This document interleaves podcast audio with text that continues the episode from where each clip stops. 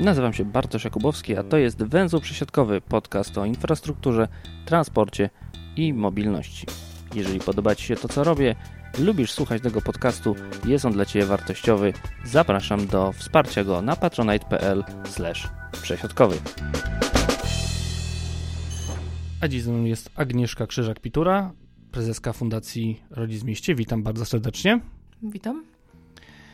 Przeczytałem Pani tekst na ngo.pl i pozwolę sobie zacytować fragment.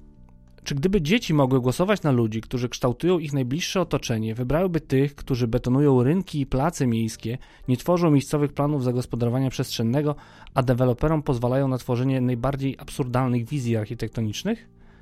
I zastanawiam się, kto w tym układzie jest dzieckiem. Czy my, dorośli, którzy te wszystkie betonowe place i rynki i absurdalne wizje deweloperów dopuszczamy do siebie, wybieramy je głosując na takich polityków, którzy do tego bądź co bądź doprowadzają, czy jednak te dzieci, które może nie chciałyby tego tak do końca, to kto tu jest dzieckiem, kto tu łyka ten fast food architektoniczno-transportowy?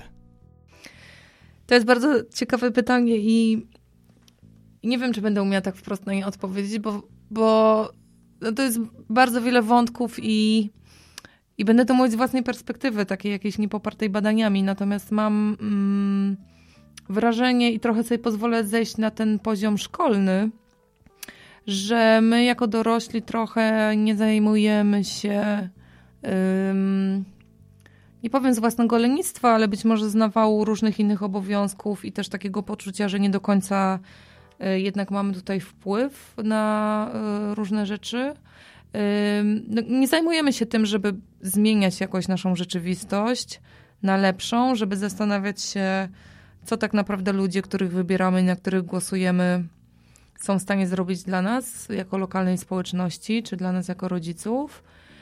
I to tak ten brak zaangażowania zaczyna się już na etapie szkoły też, co widać na przykład w liczbie rodziców, którzy się angażują w życie szkoły, y, w rady rodziców, trójki klasowe, które gdzieś tam cały czas się kojarzą nam jako y, y, no, przymusowych ochotników, potrzeba kogoś wybrać, więc, więc się wybiera jakichś ludzi, którzy niekoniecznie właśnie w ogóle reprezentują nasze interesy, a, a rady rodziców są na przykład świetnym takim narzędziem dla rodziców, żeby w ogóle zmieniać w jakiś sposób szkołę i to nie mówię nawet już o tylko o jakichś takich rzeczach programowych, ale też na przykład właśnie o tym, jak, y, y, jak wygląda otoczenie szkoły, czy w ogóle na przykład w szkole się podejmuje temat tego, czy otoczenie szkoły, szkolna ulica jest, jest bezpieczna. Mm, więc mam takie poczucie, że y, nie angażujemy się, nie zastanawiamy się. Jako rodzic powiem, że z natłoku obowiązków zapewne aczkolwiek, no nie wiem, czy jest nam po prostu łatwiej i wygodniej zagłosować na, chwycić ten fast food, o którym pan powiedział, czyli wziąć jakiś gotowiec, nie zastanawiając się yy, nad tym, co tak naprawdę nasze władze mogą yy, realnie dla nas zrobić, czy to wynika z jakichś innych powodów. No tak, a jak to jest z tą bezpieczną ulicą, to jaka ulica jest bezpieczna? To taka, po której dziecko samo idzie do szkoły i gdzie my się o nie nie martwimy? Tak w mojej głowie taki obraz się kreuje jako kogoś, kto całe życie chodził do szkoły pieszo. No na pewno to zależy od perspektywy. Yy, zdecydowanie z pewnością jest pewna grupa rodziców, to nie jest jakoś yy, liczbowo zbadane, ale te głosy się pojawiają w momencie, w którym my rozmawiamy z rodzicami, czy w naszych social mediach, czy na spotkaniach. Na pewno jest pewna część rodziców, które Y, która uważa, że bezpieczna droga to jest właśnie, mm, czy inaczej, być bezpieczny sposób dotarcia dziecka do szkoły to jest ten, kiedy ja jako rodzic właśnie go zawożę samochodem, bo mam wtedy yy, jakąś tam kontrolę nad tym i widzę to moje dziecko, które, które przeze mnie do tej szkoły jest podwiezione. Yy, najchętniej rodzice właśnie nawet patrzyliby zatrzymaliby się pod całą szkołą, patrzyliby, jak dziecko wchodzi do, do bramy czy do drzwi. E, stąd na przykład dość często pojawiający się pomysł e, tworzenia przed szkołami takich miejsc jak Kiss and Ride, które wydają się e, części, części rodziców właśnie tym najlepszym rozwiązaniem. Natomiast to, co my chcemy w naszym projekcie Nowa Szkolna Ulica pokazać, a może nawet nie pokazać, o czym w ogóle chcemy rozmawiać, to jest właśnie to, żeby pokazać inną perspektywę rodzicom, to znaczy, że bezpieczeństwo y, to nie jest jakby tylko to samo dotarcie, ale bezpieczeństwo to też jest, y, mm, że bezpieczeństwo to nie jest tylko bezpieczeństwo komunikacyjne i niekoniecznie jakby tylko i wyłącznie związane z, z samochodami y, jako pojazdami, które mogą tworzyć jakieś niebezpieczne drogowe zdarzenia, chociaż oczywiście też to jest kluczowy element tego projektu, ale ale pokazujemy też bezpieczeństwo w perspektywie kontaktów społecznych, bezpieczeństwo w perspektywie y, zdrowia, rozwoju fizycznego i społecznego dziecka. Ale jednak jeszcze się zatrzymam do tego odwożenia dziecka pod same drzwi. Dwie rzeczy mi przychodzą do głowy. Po pierwsze, że wchodzimy w jakieś coś strasznego, że kontrola jest najwyższą formą zaufania, a po drugie, to jest takie straszne wrzucenie sobie tego na barki. To jest że ja muszę, to jest po prostu moje. To nie jest, że dziecko idzie do szkoły, nie wiem, z koleżankami, z kolegami, e, nie jedzie nawet autobusem szkolnym już, tylko to jest, że ja muszę dopilnować. To jest takie zupełny, skrajny bym powiedział, indywidualizm. To jest takie patrzenie zupełnie na siebie, mimo że gdzieś tam funkcjonuje czasem jeszcze coraz rzadziej, ale ja jednak o tym ciągle pamiętam, że żeby wychować dziecko potrzebna jest cała wioska. A tutaj nagle wchodzimy w taki skrajny indywidualizm. Ja, moje, ja muszę. Badania z temu warszawskiego pokazują, że wbrew jakiejś takiej powszechnej opinii, y, całkiem spora część y, uczniów warszawskich podstawówek jednak do szkoły przybywa pieszo, pieszo rowerem, hulajnogą bądź komunikacją miejską. Y, oczywiście większość to są dzieci, które są już w tych wyższych rocznikach i ta, ta kontrola, o której pan powiedział, na pewno dotyczy dzieci młodszych, to znaczy tych, tych, pierwszych roczników klas 1-3. I tutaj na pewno jakby nie mamy, y, wydaje mi się, że w ogóle w naszym społeczeństwie nie, nie pojawia się taka idea, że można by dziecko na przykład, nie wiem, siedmioletnie, co zdarza się w, na przykład w krajach, w krajach skandynawskich i jest normą, samemu puścić do szkoły, tak? Y, jakoś jednak y, my widzimy te ulice jako miejsce niebezpieczne, widzimy gdzieś zagrożenie płynące z ewentualnych jakichś takich kontaktów czy wydarzeń, które mogłyby się wydarzyć, e, nawet jak dziecko, nie wiem, jedzie komunikacją miejską mm, do szkoły. No i identyfikujemy to bezpieczeństwo jednak w tym samochodzie, który my prowadzimy. No tak, tylko że z jednej strony, jak ja przypominam sobie, jak miałem 7 lat, to do szkoły chodziłem sam pieszo, a po drugie, że mam sobie wyobrazić najbardziej niebezpieczny środek transportu, to jest to przecież samochód, o czym doskonale wiemy. Co prawda niektórym wydaje się, że to samolot, ale to nieprawda, tak? To nie ulegajmy, e, że tak powiem, wrażeniom, ale jednak te wrażenia te przeczucia, te uczucia kształtują jednak to, jak my to odbieramy. Ok, nowa szkolna ulica. Skoro już wiemy, że kluczowym elementem jest bezpieczeństwo w poruszaniu się na drodze, to kto jeszcze jest w tym projekcie i jaki jest jego cel? E, projekt jest realizowany przez naszą Fundację Rodzic w Mieście razem z Warszawskim Alarmem Smogowym i Fundacją Ład i Wzornictwo. Jego celem projekt się składa z takich dwóch elementów. Y, pierwszy to jest praca z grupami projektowymi, to znaczy teraz y, jesteśmy na etapie rekrutowania pięciu zespołów szkolnych, przyszkolnych. Nam zależy, żeby to były osoby reprezentujące różne stanowiska i różne potrzeby. To znaczy, oczywiście chcemy, żeby to były mm, osoby wywodzące się ze środowiska szkoły, rodzice, dzieci, być może dyrektorzy, ale zależy też nam na tym, żeby w tych grupach projektowych uczestniczyli na przykład lokalni mieszkańcy, e, czy jakieś inne osoby typu lokalni, nie wiem, biznesmeni, sklepikarze, którzy e, przy tej szkolnej ulicy funkcjonują. Te grupy projektowe będą na warsztatach z naszymi ekspertami pracować nad tym właśnie, jak mogłaby wyglądać ta szkolna ulica, czy otoczenie szkoły E, w inny niż dotychczas sposób, to znaczy, e, żeby była bezpieczniejsza, bardziej zielona, pozwalała dzieciom docierać właśnie w aktywny sposób, czy realizować ich e, potrzeby, na przykład spotykania się z, z rówieśnikami w otoczeniu szkoły. I później jeden z tych, każdy zespół projektowy będzie wypracowywał tą swoją wizję w postaci jakiegoś modelu, prototypu i jeden z tych prototypów y, spróbujemy zrealizować w formie takiego eksperymentu y, tygodniowego bądź dwutygodniowego na wiosnę późną, żeby zobaczyć w jaki sposób ta wizja funkcjonuje w terenie, w jaki sposób ona wpływa na mieszkańców i, i wszystkie osoby, które korzystają z tej szkolnej ulicy na co dzień.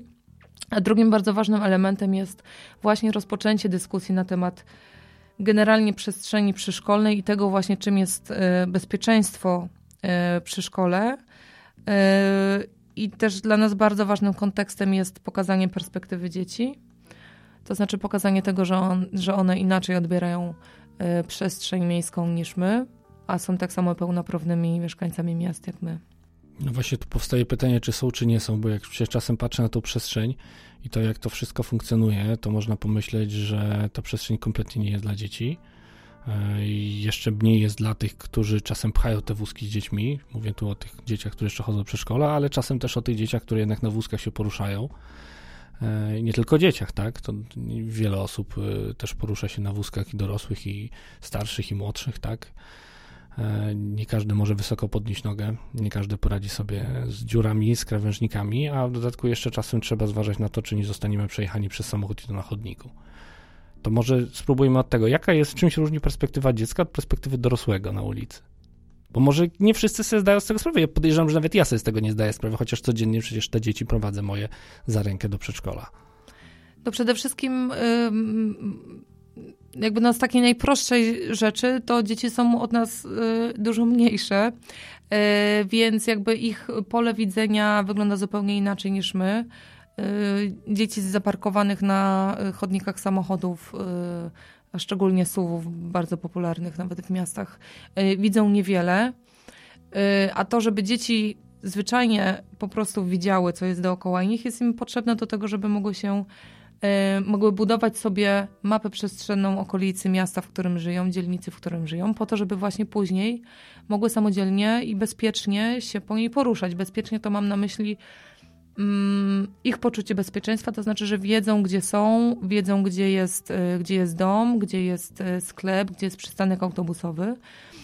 Mm, ale po to, żeby taką mapę mogły sobie budować, mapę skojarzeń, no to przede wszystkim najpierw właśnie muszą wysiąść z samochodu, E, i muszą się poruszać po, e, po okolicy czy szkoły, czy, e, czy domu samemu i samemu doświadczać tego otoczenia, no ale też muszą mieć możliwość, tak? To znaczy, jeżeli my żyjemy w sytuacji nagminnego właśnie na przykład zastawiania chodników samochodami, zastawiania przejść dla pieszych samochodami i generalnie jakby dedykowania każdej wolnej przestrzeni w mieście samochodom, no to zwyczajnie nie dajemy im szans na to, żeby Y, mogły tą okolicę poznawać samemu. No nie wspominając już o takich potrzebach, jak y, potrzeba spędzania czasu y, poza domem z rówieśnikami, nauki wzrastania, ruchu fizycznego. No, nasze miasta, chociażby patrząc tutaj na Warszawę, mm, wydają się bardzo, bardzo mało przystosowane do tego. I o tyle, o ile gdzieś tam mam wrażenie, jeszcze pokutuje takie poczucie, no, że plac zabaw to jest jakaś taka podstawowa Y, forma przestrzeni dedykowanej dzieciom i one gdzieś tam te place zabaw się pojawiają, y, no to myśląc już o starszych dzieciach, takich, które, których nie cieszy huśtanie się na huśtawce bądź zjeżdżanie, no to w miastach absolutnie nie ma y, dla takich dzieci żadnej przestrzeni do tego, żeby one no, gdziekolwiek spędzały czas. No to myślę, że szybka kwerenda w Google i znajdziemy kilkadziesiąt artykułów o tym, jak boisko zamieniono na parking ale też y, a propos tej mapy, którą tworzymy sobie w myślach, y, którą my sobie tworzyliśmy jako dzieci nasze dzieci sobie tworzą, przypomniały mi się wyniki takich, no, może być badań, kiedy poproszono dzieci o narysowanie swojej drogi do szkoły i dzieci dowożone autem nie potrafiły narysować praktycznie nic. One tylko narysowały samochód i drogę, natomiast dzieci, które chodziły do szkoły pieszo lub do przedszkola, akurat w tym wypadku dojeżdżały rowerem albo chodziły pieszo, potrafiły narysować cały szeroki świat. Tak, tu jest sklep właśnie, tu jest drzewo, tu jest plac zabaw. Dokładnie Ten tak. świat miał kolory, miał przestrzeń, no ale właśnie.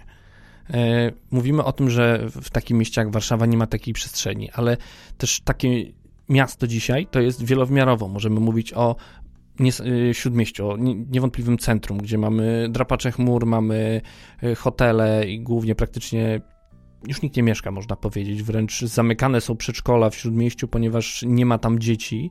Mamy blokowiska e, takie typowe, gdzie wiele z nas się na pewno wychowało i bądź co bądź, często są to wcale nie najgorsze miejsca, chociaż być może zastawione wielokrotnie samochodami, ale jednak takie, gdzie jeszcze jakaś przestrzeń publiczna i dla tych mniejszych, i dla większych dzieci się znajdzie, ale mamy też miasta, które w zasadzie formalnie miastami nie są, bo są już wsiami, ale teoretycznie jest tam taka zabudowa, czy to szeregowa, czy wolno stojąca, czyli tak zwane suburbia, no i tam też jednak dzieci są, ale czy tam jest ta przestrzeń dla nich, czy w ogóle tam jest jakaś przestrzeń dla nich, śmiem wątpić.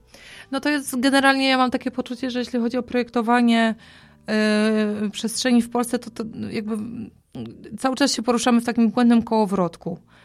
Yy, centra miast są nieprzyjazne, więc jak człowiek myśli o tym, że zostaje rodzicem albo chce nim zostać, albo nim zostaje, to myśli o tym, że najlepiej to się właśnie wyprowadzić do domku z ogródkiem pod miasto. E, natomiast wyprowadzka do domku z ogródkiem pod miasto, gdzie nie ma infrastruktury, powoduje, że jesteśmy, zaczynamy być niewolnikami samochodów, kupujemy samochody, którymi dojeżdżamy do centrum miasta po to, żeby zawieźć tam dzieci właśnie do placówek oświatowych i tam pojechać do pracy. E, więc trochę kołowrotek, e, kołowrotek się tutaj zamyka. Na suburbiach, na przedmieściach, nie wiem, nie budujemy chodników, bo generalnie nikt po nich nie chodzi. E, no ale nikt po nich nie chodzi, dlatego że ich nie ma i ludzie nie czują się bezpiecznie, żeby chodzić po ulicą po poboczach. A poza tym jakby y, y, te przedmieścia stają się trochę sypialnią i takim miejscem do spędzania e, weekendów, no bo jeździmy do pracy i odwozimy dzieci do, e, do centrów miast. Z tym śródmieściem to też nie tak do końca jest, jak pan mówi, bo, bo w śródmieściu właśnie w placówkach oświatowych jest bardzo dużo dzieci przyjezdnych, właśnie, bo rodzice tam pracują i chcą mieć, y, jakby no zawożą dzieci blisko y, swoich miejsc pracy. No więc jakby no, to jest bardzo złożony problem i myślę, że wiele, wiele lat pracy przed nami, żeby to jakoś poukładać. To, co mnie osobiście jakoś tak najbardziej w tym wszystkim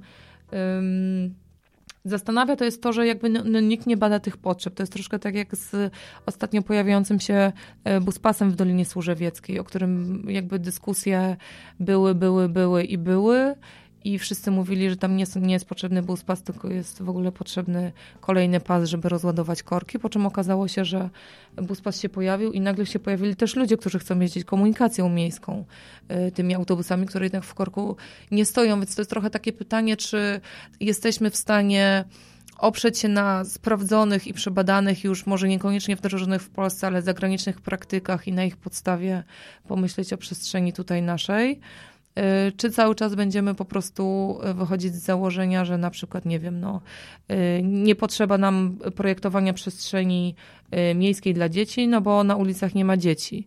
A, na, a dzieci na ulicach nie ma, dlatego że nie ma dla nich bezpiecznej przestrzeni miejskiej, tak, w której one mogłyby spędzać ten czas. Dlaczegoś biedny, bo głupi, dlaczegoś głupi, bo biedny. Ale a propos prototypowania przestrzeni, bo w ten projekt zaangażowany jest też Paweł Jaworski, który u mnie był mm -hmm. jakiś czas temu.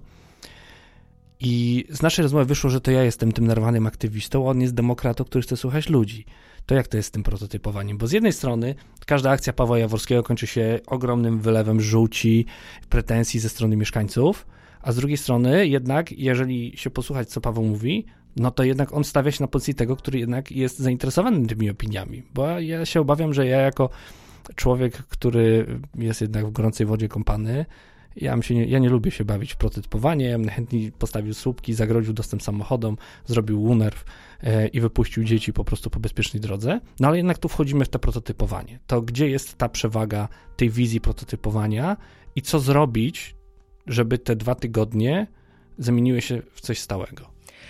No prototypowanie w naszym projekcie odbywa się... Yy jest modelowane, tak to ujmę, tak? To znaczy będzie Paweł Jaworski, który, który y, będzie y, no, ukierunkowywał y, pomysły i rozmowę y, y, na temat tej przestrzeni przyszkolnej, która ma się skończyć, która ma się skończyć jakby prototypem.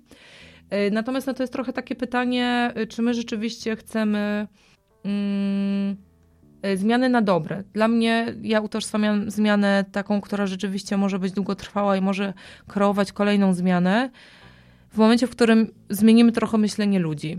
I jasne, to być może jest trudniejsze, ale mam takie poczucie, że mm, nie słuchając potrzeb innych ludzi i też nie pokazując im innej perspektywy, wdrażając na siłę nawet dobre rozwiązania, spotkamy się jakby tylko z większym oporem tak? i sprzeciwem tych pomysłów.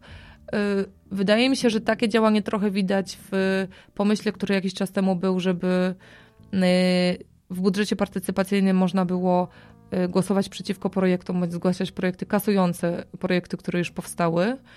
Mm, bo to troszkę, trochę według mnie właśnie pokazuje to, jak się wprowadza jakieś zmiany, nawet dobre, ale bez rozmowy y, z ludźmi.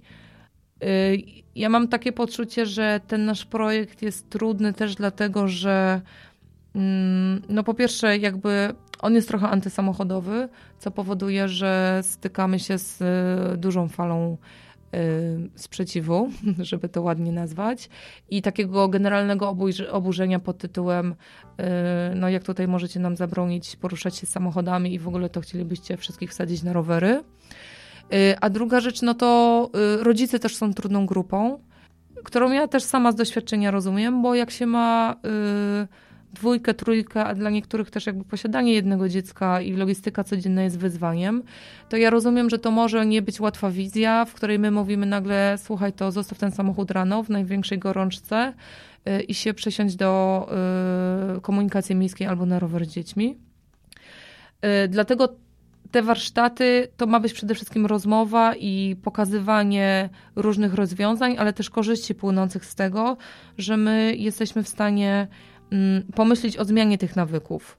W ogóle jakby na przykład zastanowić się, czy y, zapakowanie dzieci rano do samochodu, przypięcie ich do foteliku, podjechania y, pod szkołę, szukania miejsca zaparkowania, wypięcia dzieci, y, odprowadzenia do szkoły, czy to rzeczywiście jest oszczędność czasu, która nam się wydaje którą nam się wydaje, że, że robimy wsiadając do samochodu, czy jednak być może krócej będzie, jak my dotrzemy do tej szkoły jednak pieszo, albo na przykład podjedziemy jeden przystanek komunikacją miejską. Dlatego nie nadaje się na działacza społecznego, bo ja na to pytanie odpowiadam, kompletnie jest to strata czasu bo wiem, ile trwa zapięcie w pasy trójki dzieci w samochodzie, wiem, ile trwa szukanie miejsca postojowego. Może dlatego, że pan to y, przetestował, ale wierzę w to, że naprawdę jest gro rodziców, którzy po prostu z przyzwyczajenia i codziennej rutyny nie dali sobie przestrzeni na to, żeby się zastanowić, żeby przetestować takie rozwiązanie. Ale to wjeżdżamy jako kiepskich. Nikt nikomu nie tłumaczy, by spróbować żyć inaczej.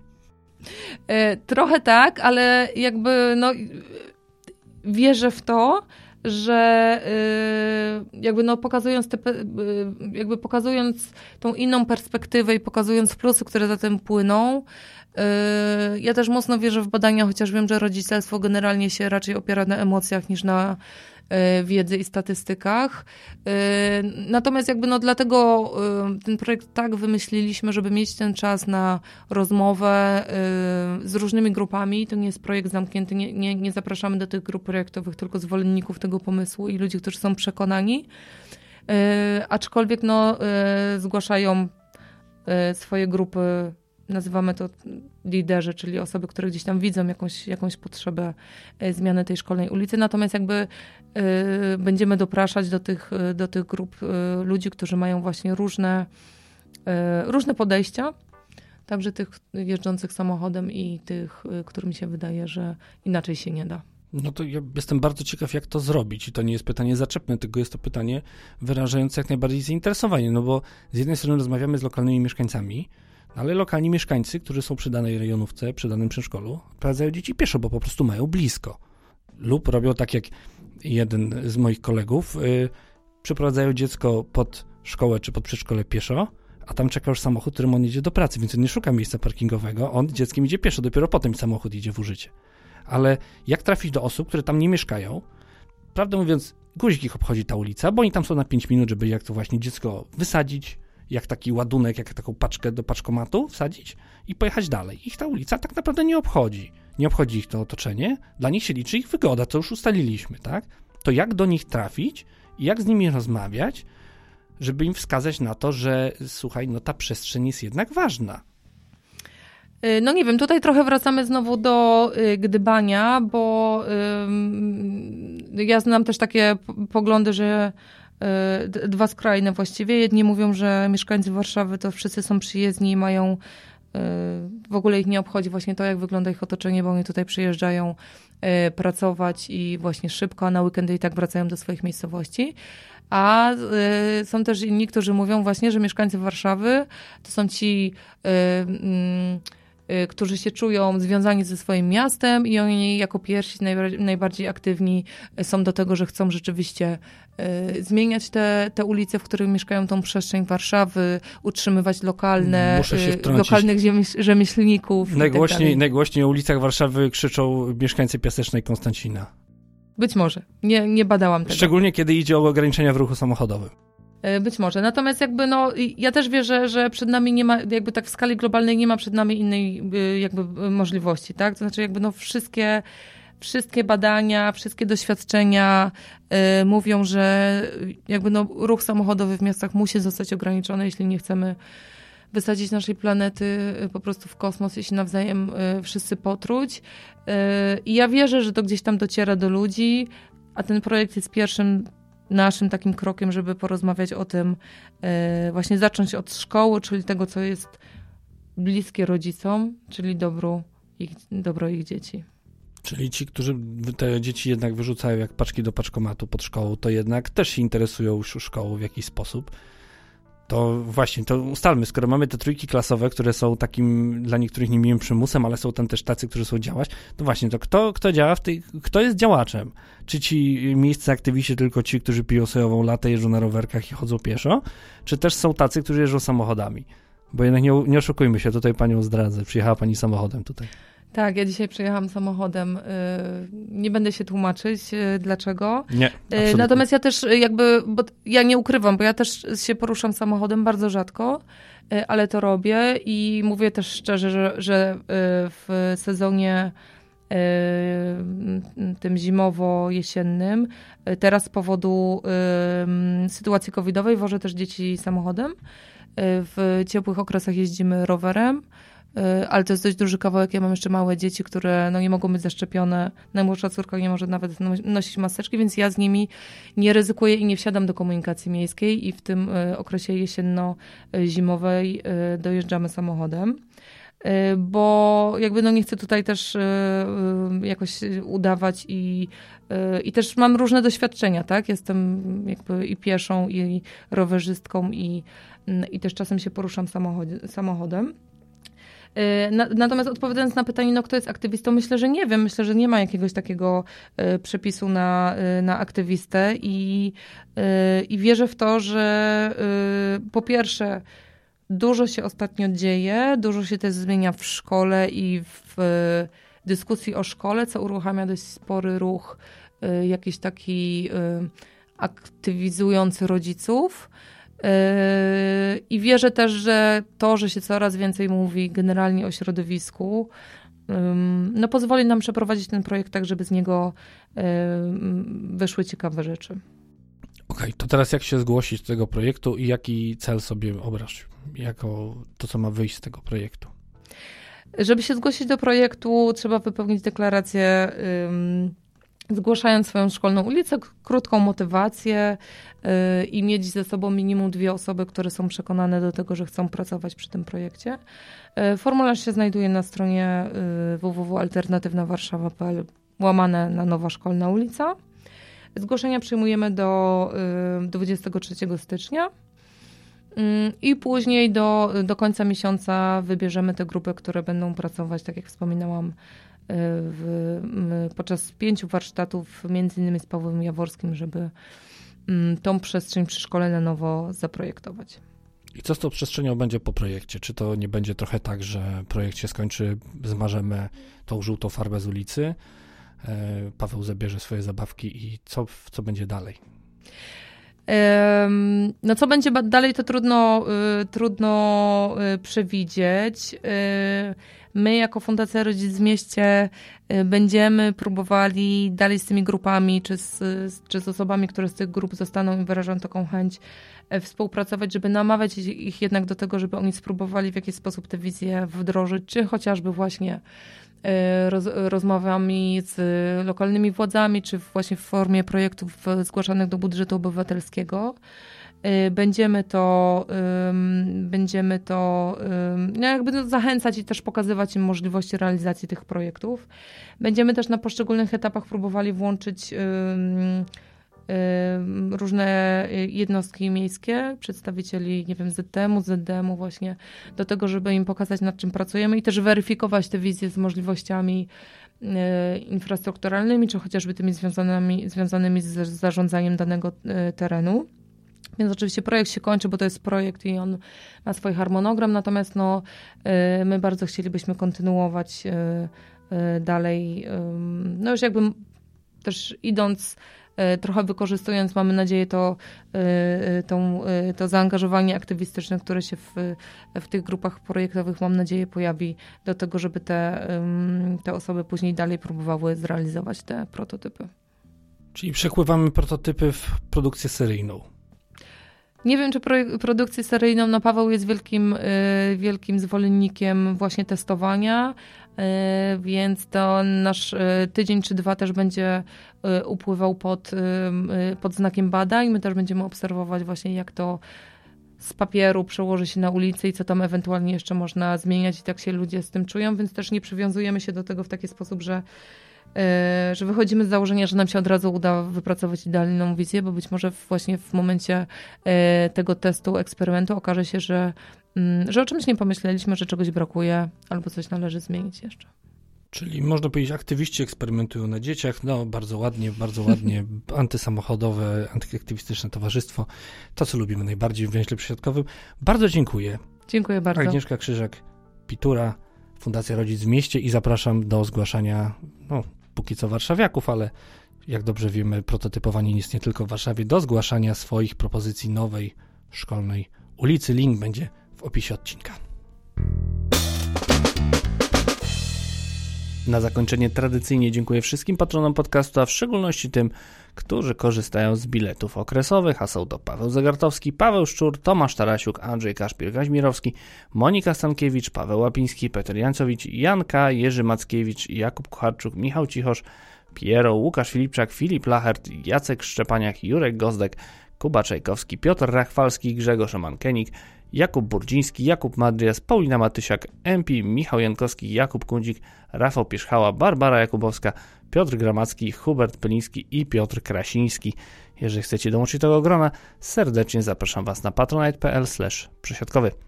Na dziś to wszystko. Do usłyszenia.